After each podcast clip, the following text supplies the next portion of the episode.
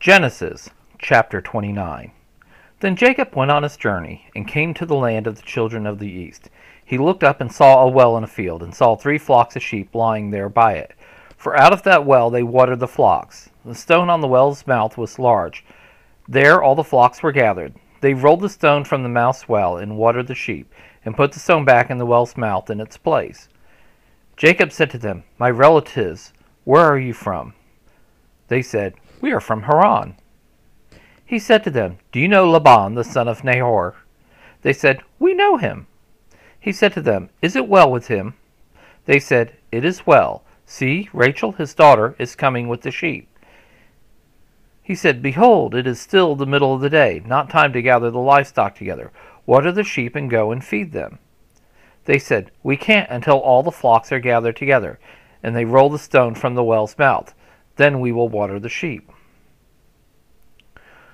While he was yet speaking with them, Rachel came up with her father's sheep, for she kept them. When Jacob saw Rachel, the daughter of Laban, his mother's brother, and the sheep of Laban, his mother's brother, Jacob went near and rolled the stone from the well's mouth and watered the flock of Laban, his mother's brother.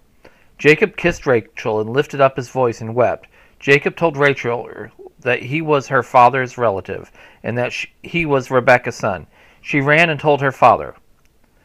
When Laban heard the news of Jacob, his sister's son, he ran to meet Jacob and embraced him and kissed him and brought him to his house. Jacob told Laban all these things. Laban said to him, Surely you are bone you are my bone and my flesh. Jacob stayed with him for a month. Laban said to Jacob, Because you are my relative, should you therefore serve me for nothing? Tell me, what will your wages be? Laban had two daughters. The name of the elder was Leah, and the name of the younger was Rachel. Leah's eyes were weak, but Rachel was beautiful in form and attractive. Jacob loved Rachel. He said, I will serve you seven years for Rachel, your youngest daughter. Laban said, It is better that I give her to you than that I should give her to another man. Stay with me. Jacob served seven years for Rachel. They seemed to him but a few days, for the love he had for her. Laban, Jacob said to Laban, Give me my wife, for my days are fulfilled, that I may go into her. Laban gathered together all the men of the place and made a feast. In the evening he took Leah his daughter and brought her to Jacob. He went into her. Laban gave Zilpah his servant to his daughter Leah for a servant. In the morning, behold, it was Leah. He said to Laban, What is this you have done to me? Didn't I serve you for Rachel? Why then have you deceived me? Laban said, It is not done so in our place, to give the younger before the firstborn.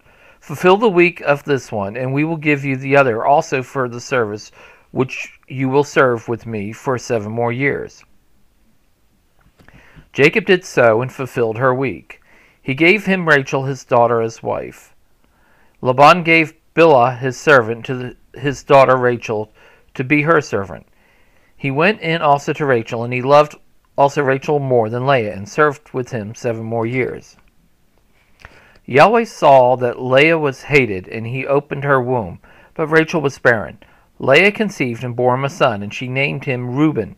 For she said, Because Yahweh has looked at my affliction, for now my husband will love me. She conceived again and bore a son, and said, Because Yahweh has heard that I am hated, he has therefore given me this son also. She named him Simeon. She conceived again and bore a son. She said, Now this time my husband will be joined me, because I have borne him three sons. Therefore his name will be called Levi. She conceived again and bore a son. She said, This time I will praise Yahweh. Therefore she named him Judah. Then she stopped bearing.